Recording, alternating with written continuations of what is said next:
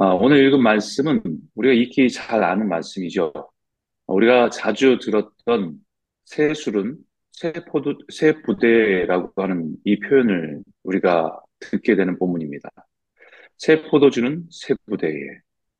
이 표현은 우리의 영적인 삶의 변화가 필요함을 강조할 때 많이 인용되는 말씀이죠.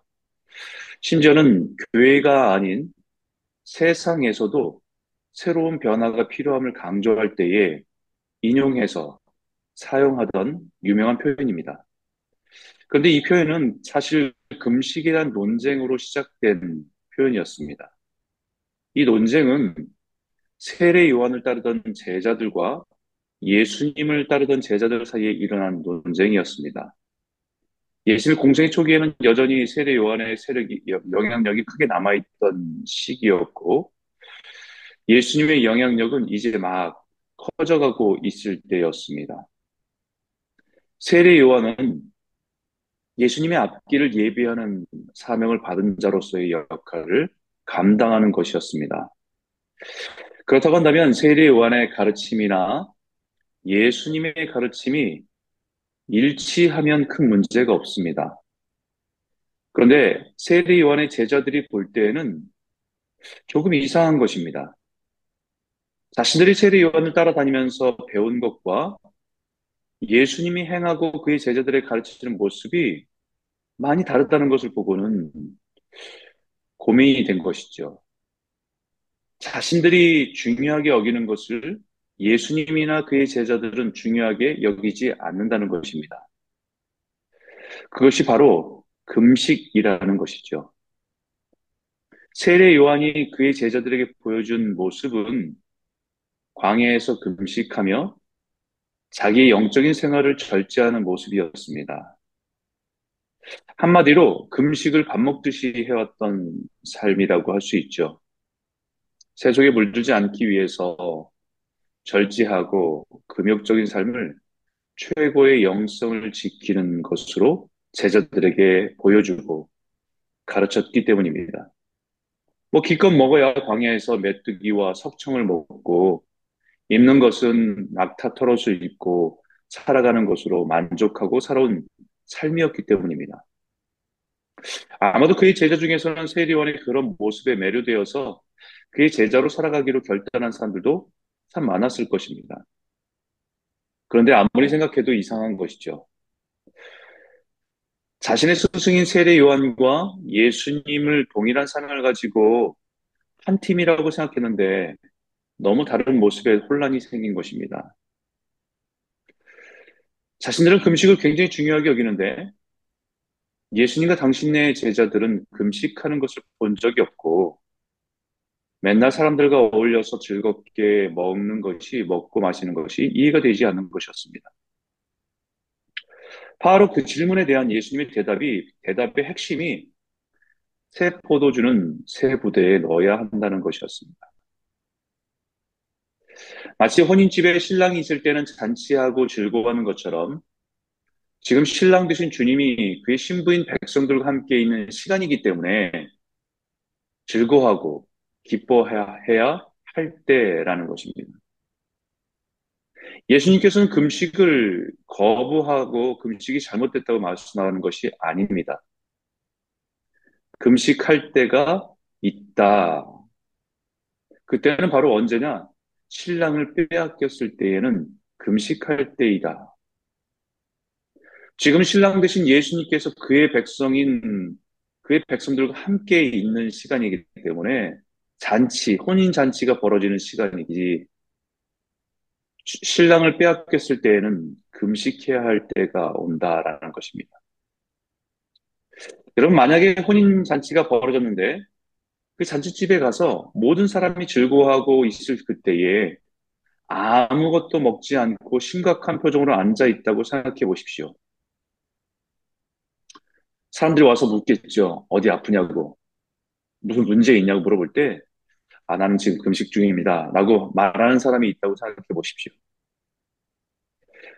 혼인잔치에 와서 아무것도 먹지 않고 잔치에, 그 잔치에 함께 있지 않고 어, 혼자서 금식하면 시리어스한 모습으로 있다고 생각해 보십시오. 그렇다면 그 사람은 혼인 잔치와 전혀 상관이 없는 사람이거나 아니면 혼인 잔치보다 더 중요하고 심각한 문제를 가지고 있는 사람일 것입니다. 금식은 우리 영성을 깨끗하고 순결하게 지키기 위해서 굉장히 중요한 영성 훈련입니다. 나의 삶의 가장 필수적인 음식을 포기하면서 원하는 것이 바로 하나님과의 관계가 중요하다고 고백하는 의미에서의 신앙훈련입니다. 하루를 사는데 필요한 음식보다 하나님께 더 가까이 나아가기를 원하는 간절한 마음이 표현된 것입니다. 그런데 바리새인과 같은 종교인들은 자신이 금식을 하는 모습으로 사람들에게 굉장히 영적인 사람으로 보이고 싶은 마음이 더 커졌던 것이죠. 심지어는 자신이 금식이라는 것을 통해서 하나, 자신이 원하는 것을 얻고자 행하는 수단으로 여겨졌던 것도 있었습니다. 마치 아이들이 부모에게 때를 쓸 때에 먹는 것을 거부하므로 고집스러운 아이들을 달래주기 위해서 부모가 마지못해 그의 바램을 들어주는 형태와 다를 바 없는 것입니다. 그래서 이사야 선자 58장에 58장 6절에 이렇게 말했죠. 내가 기뻐하는 금식은 주님이 기뻐하시는 금식은 흉악의 결박을 풀어주며 멍의 줄을 끌어주며 압제당하는 자를 자유케 하며 모든 멍에를 꺾는 것이 아니겠느냐라고 말씀하셨어요. 이사 선제를 통해서 말씀하신 금식, 하나님께서 기뻐하시는 금식은 우리가 무엇인가에 결박되고 무엇인가에 매여 있고 무엇인가에 붙들려 있는 그것들을 끊어버리는 능력이라는 것입니다. 금식을 가르치고 명하신 하나님께서 기뻐하시는 금식은 죄로 인해서 우리가 흉하게 결박이 되어 있고 멍에 줄로 매어 있고 그런 모든 것들을 풀고 꺾고 자유하게 하는데 중요한 역할을 하는 것이 금식이라는 것입니다. 다시 말하면 우리가 죄로 인해서 결박당해 있을 때에가 있지요. 죄의 영향력에 매여 있을 때가 있습니다. 매우 자유롭게 움직이고 싶은데 주님이 원하신 대로 살고 싶은데 그런 죄의 습관에 매여서 꽉 붙들려 있을 때가 있습니다. 이럴 때가 언제입니까? 하나님의 말씀은 알죠. 그리고 찔림이 있습니다. 맞아. 그렇게 살아야지. 근데 안 되는 거예요. 자꾸 자신의 죄의 습관에 또 넘어지고 무너지고 쓰러지는 모습을 보는 겁니다.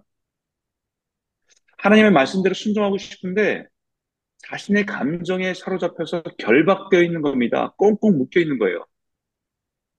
그때 바로 내 삶에 다스리는, 다스리시는 분이 주님이 아니라 죄가 다스리고 있는 때이기 때문입니다.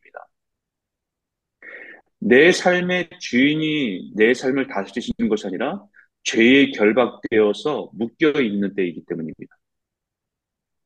바로 그때 금식이 내 삶에 먹고 사는 것보다 내 생명을 유지하는 것보다 신랑 되신 주님께 더 가까이 가기를 원합니다라고 하는 그 고백으로 할 수 있는 것이 금식입니다. 죄에 결박되어 묶여 있다는 것은 내 삶의 신랑을 빼앗긴 상태예요. 신부인 내가 내 삶을 다스리는 것이 신랑이 아니라 죄가 되어버린 상태이기 때문에 신랑을 빼앗겨버린 상태입니다.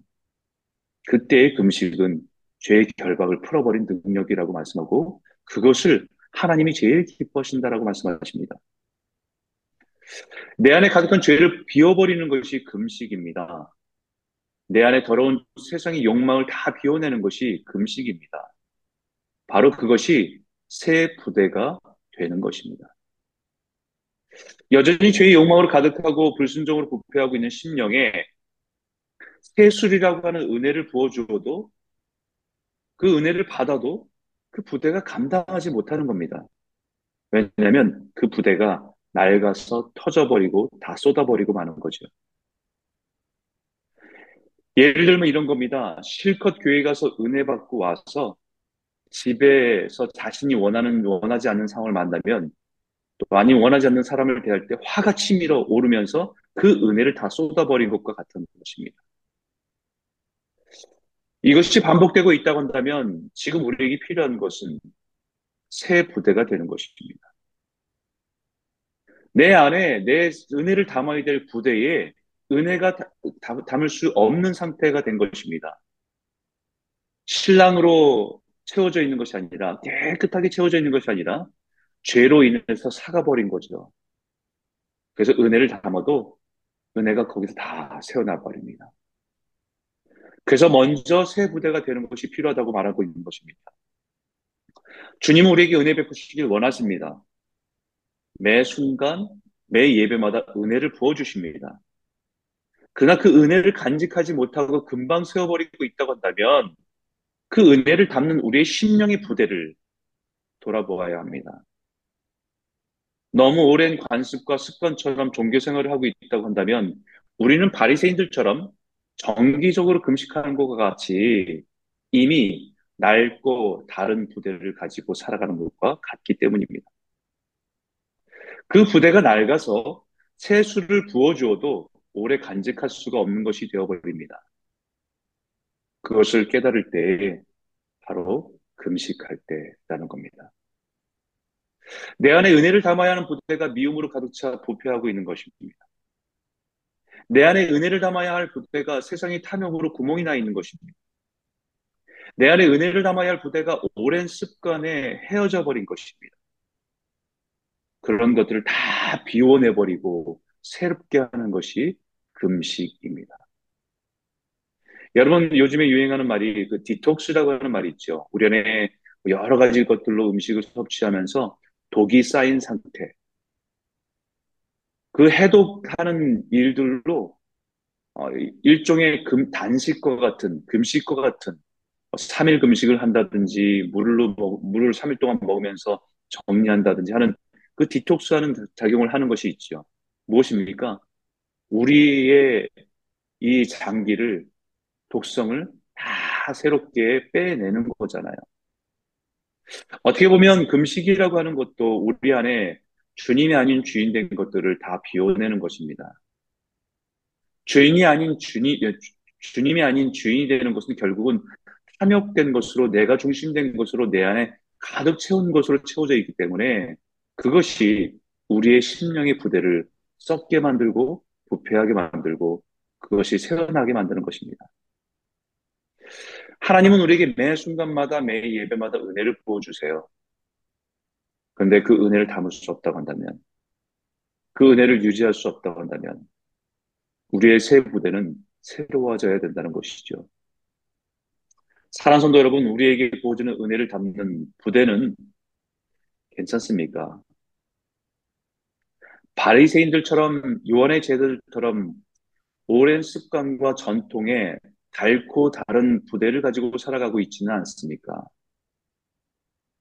은혜는 받지만 금방 다 사라지고 만다면 우리는 그 부대 안에 세상적인 것들과 있는 것들을 차 있지는 않은지 돌아보셔야 됩니다. 오늘 이 아침에 우리의 심령이 새로워지기를 원합니다. 새 부대가 되어서 하나님의 은혜를 간직하고 주님과 동행하는 즐거움을 회복하는 저와 여러분 모두가 되시길 주의 이름으로 축복합니다.